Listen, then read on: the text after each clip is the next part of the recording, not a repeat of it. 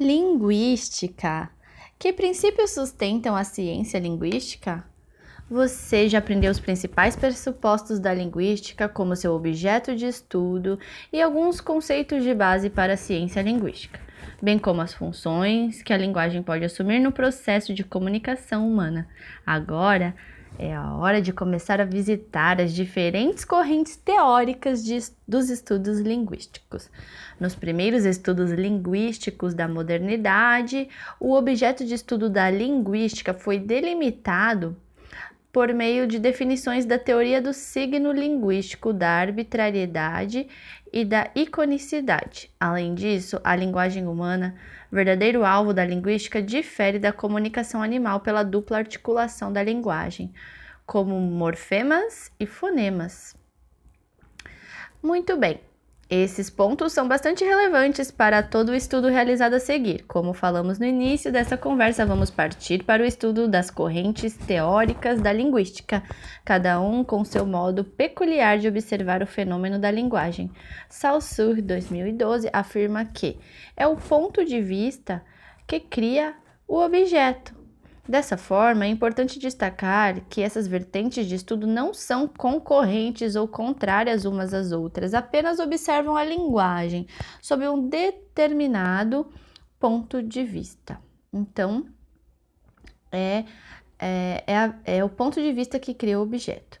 Nesse capítulo, você irá conhecer o estruturalismo ou estruturalismos, tendo em vista que há o estruturalismo europeu, representado por Saussure, o norte-americano, representado por Bloomfield e Sapir.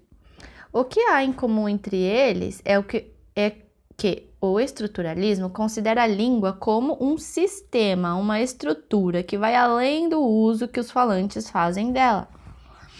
Em seguida, será apresentado o gerativismo. Então, vamos lá, vamos conhecer o estruturalismo, né?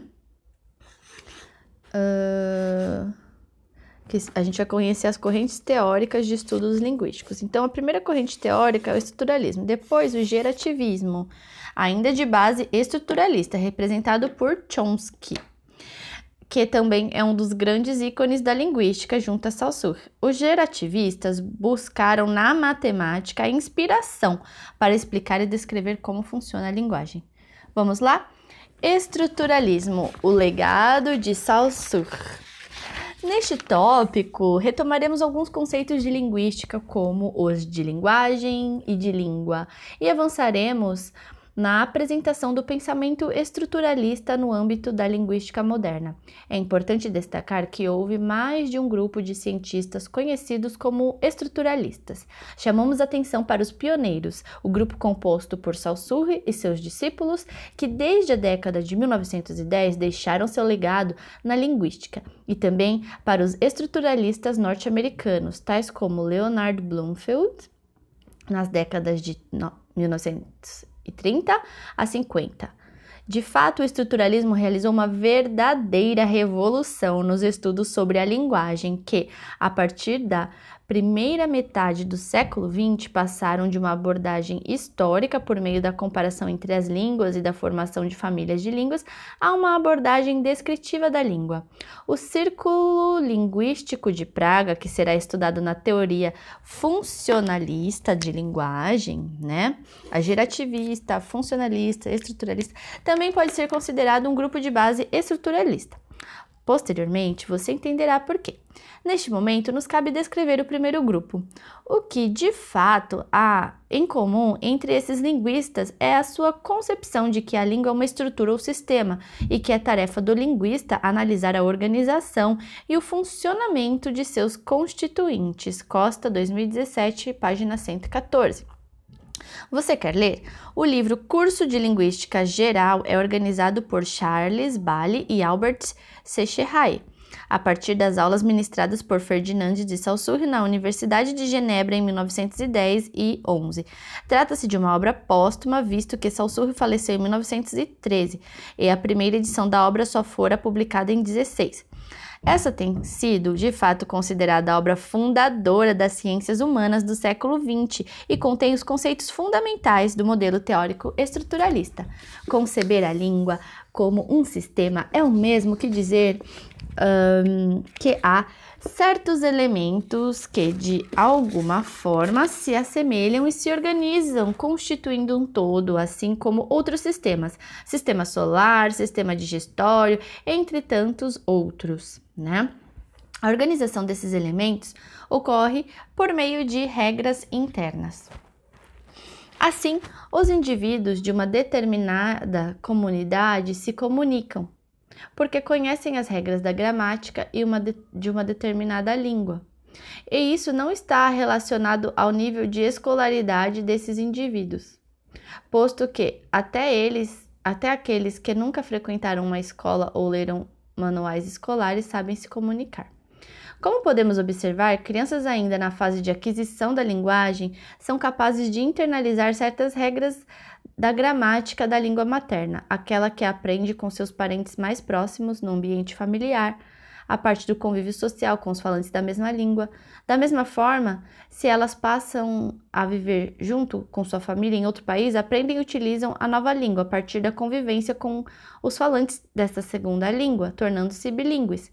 Essa relação entre língua e a coletividade, ou seja, esse fator social que a língua possui, levou Saussure a afirmar que ela não é pura e simplesmente um sistema fonológico, uma substância material sonora, mas uma estrutura hierarquicamente maior. Em outras palavras, as regras dessa estrutura são independentes do suporte físico, som, movimento labial, gestos em que se realizam. Você sabia? Surdos conseguem internalizar algumas regras da língua oficial do país onde vivem sem jamais terem escutado. São capazes de emitir sons enquanto articulam um sistema fonador e concomitante comunicam-se na língua de sinais. Essa oralização geralmente ocorre pela observação do movimento dos lábios dos ouvintes, sensação visual. Isso corrobora com a teoria de Saussure, 2012, de que a língua é uma estrutura e não uma substância. Ou seja, a simples materialidade do som, pois indivíduos que nunca ouviram internalizaram suas regras e as põem em prática. Nessa perspectiva, segundo Costa, para os estruturalistas, a língua é forma, estrutura e não substância, manifestação sonora ou visual. Por isso, também são chamados de formalistas. No entanto, eles reconhecem a importância da análise da substância para que se possam formular algumas hipóteses sobre a forma e estrutura. Outro fator importante na análise da língua sobre a ótica estruturalista é o estudo imanente da língua, ou seja, a análise da língua por ela mesma, desconsiderando-se todos os fatores extralinguísticos, tais como cultura, localização geográfica, contexto sócio-histórico, entre outros que possam estar envolvidos na comunicação. Para essa corrente teórica, importam as relações internas do relacionamento com a língua. Então, como a gente estava falando, né, que a língua, ela não é puramente determinada pela gramática, né, então os indivíduos de uma determinada se comunicam, tendo escolaridade ou não, porque a organização desses elementos ocorre por meio de regras internas do idioma, então essa relação do fator social fala, né, segundo Saussure, que a língua não é puramente fonológica, mas os estruturalistas, eles basicamente parece que fazem um estudo imanente da língua, removendo, né, os fatores extralinguísticos. Então, a crítica que se faz hoje ao modelo de análise estruturalista é a sua concepção de homogeneidade da língua, ou seja, para Saussure e os demais linguistas europeus do século XX, todos os membros de uma mesma comunidade linguística falam exatamente a mesma língua sem variações. Em tese, todos os falantes nativos de um idioma utilizariam a língua exatamente da mesma forma, sem qualquer diferença de pronúncia, gramática ou vocabulário. O que se percebe na prática, no entanto, é que todas as línguas possuem, sim, variações. Um exemplo é o que chamamos de sotaque, diferenças na pronúncia das palavras em diversas regiões do país no qual o idioma é utilizado. É o que acontece com o sotaque paulista, bem diferente do sotaque gaúcho.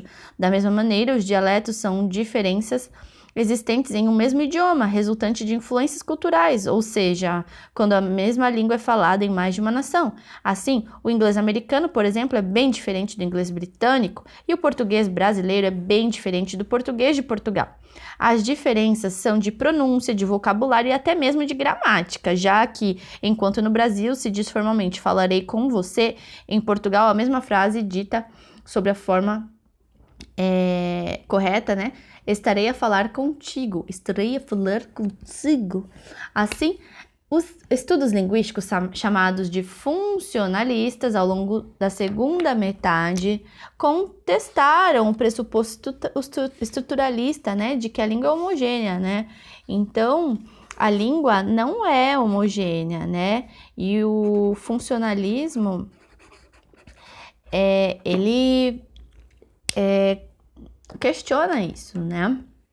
Então, eles contestam a proposta do estruturalismo europeu, que é sintetizada em 4 pares de conceitos, chamados de dicotomias, que significa a divisão de um conceito em 2. Então, a proposta do estruturalismo europeu é sintetizada em 4 pares de conceitos. No entanto, para Fiorin, 2010, página 76, não se deve pensar no caso de uma dicotomia presente no texto saussuriano, que se trata de algo que é dividido em 2. Deve-se pensar de outro modo.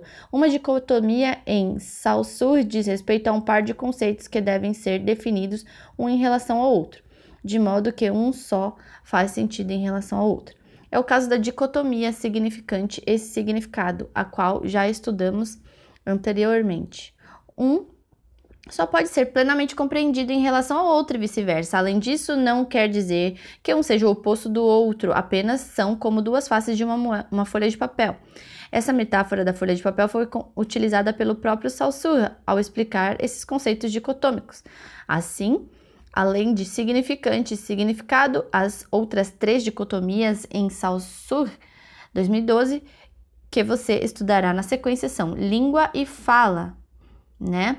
A língua é aquele sistema já estabelecido, a gente não consegue mudar. Tem a língua, a fala, tem a sincronia e a diacronia, paradigma e sintagma. Então, vamos falar aqui sobre língua e fala. Para Saussure, a linguagem possui 2 faces. Uma é língua, que também chamamos de langue, de caráter social, independentemente do indivíduo. A outra é fala ou parole, de caráter individual. Parole é individual, né? Pessoa, né? E langue é o coletivo. Dessa forma, o autor afirma que a linguagem tem um lado individual e um lado social. Olha só, que legal. A langue e a parole, né? Um lado individual, um lado social. Sendo impossível conceber um sem o outro. Saussure, 2012, página 27. Para ele, a linguística deve se ocupar de estudar a língua, embora as 2 faces estejam intrinsecamente ligadas. Observe o quadro a seguir e perceba as diferenças.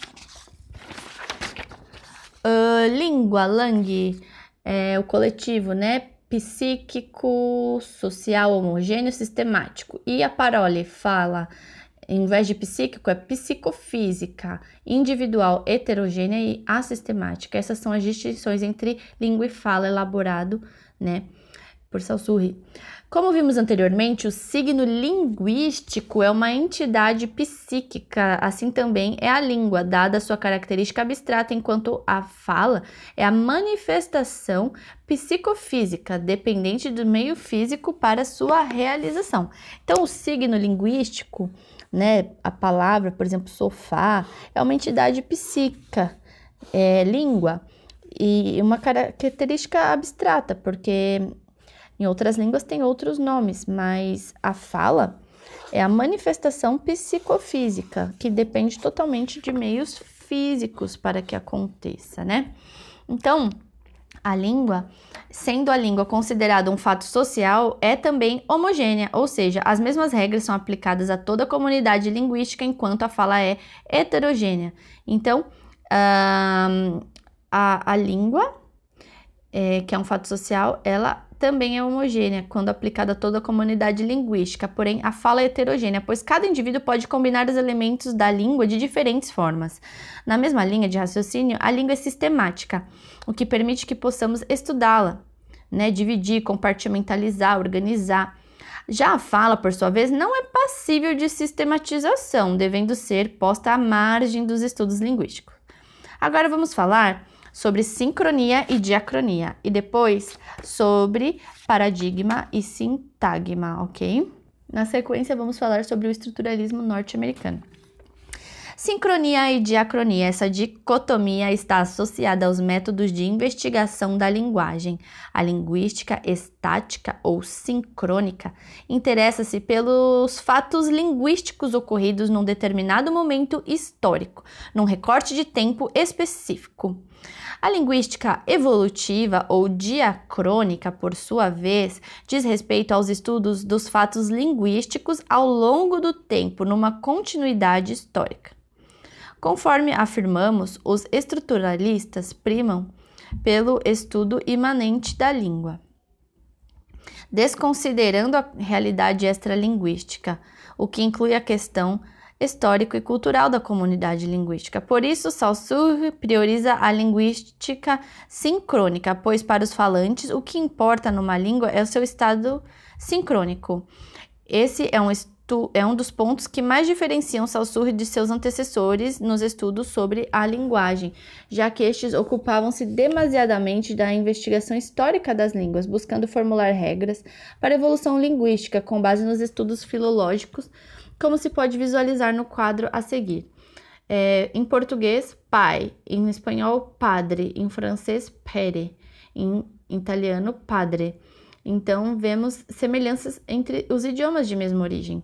Não podemos, no entanto, deixar de destacar a importância dos estudos históricos da linguagem, visto que, através deles, se tornou possível perceber o grau de parentesco entre as línguas e organizá-las em famílias. No exemplo apresentado, todas são oriundas do latim de Roma, sendo denominadas línguas latinas ou românicas.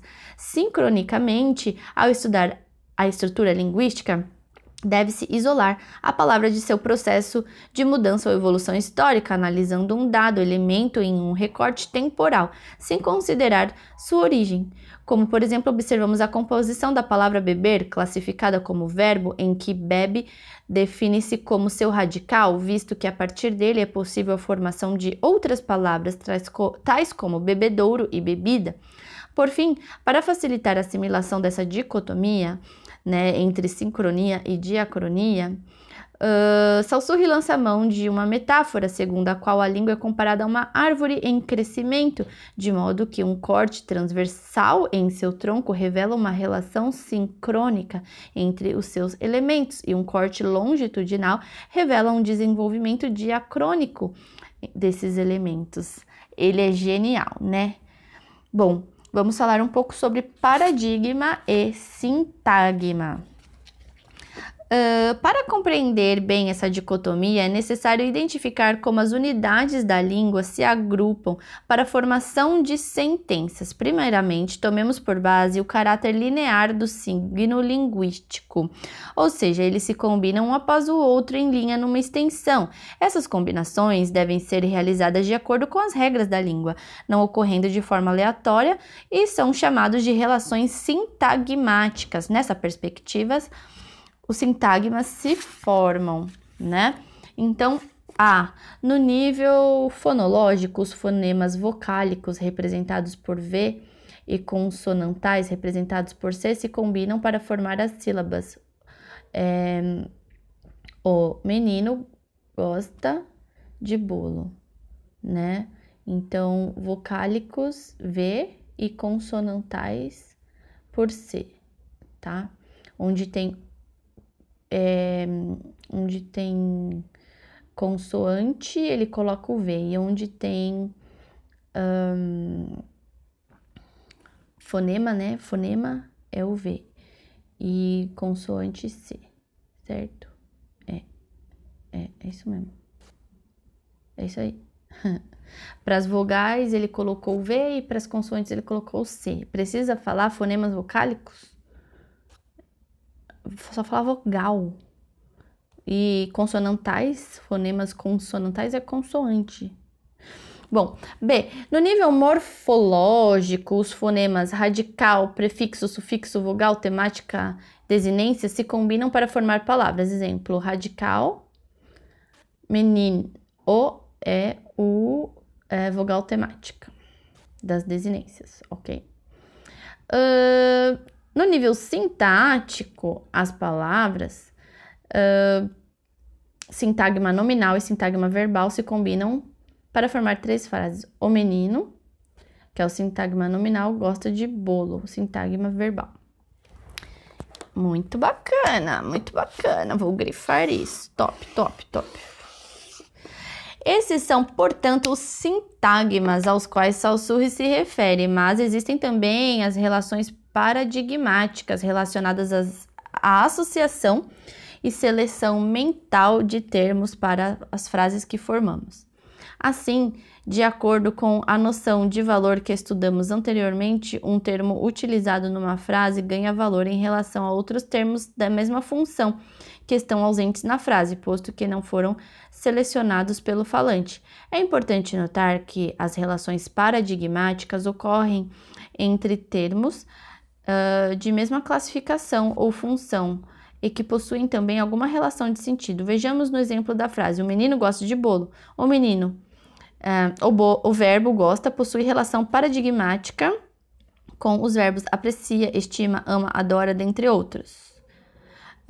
No nível fonológico,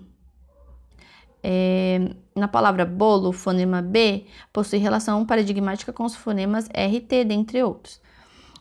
Na prática, as relações sintagmáticas e paradigmáticas ocorrem concomitantemente. Ao formular uma sentença, selecionamos do sistema linguístico os elementos que nos serão úteis, consequentemente excluindo outros. Ao mesmo tempo, combinamos linearmente esses elementos para formar a frase. Então, as relações paradigmáticas ocorrem entre termos da mesma classificação ou função, que possuem uma relação de sentido, né? Então, o menino gosta de bolo. O verbo tem a relação paradigmática de mesma classificação, função, relação de sentido com adora, ama, né? Como que estudou até aqui, esperamos que tenha sido satisfatória a sua compreensão sobre as bases da teoria estruturalista europeia. Adiante, trataremos do estruturalismo norte-americano.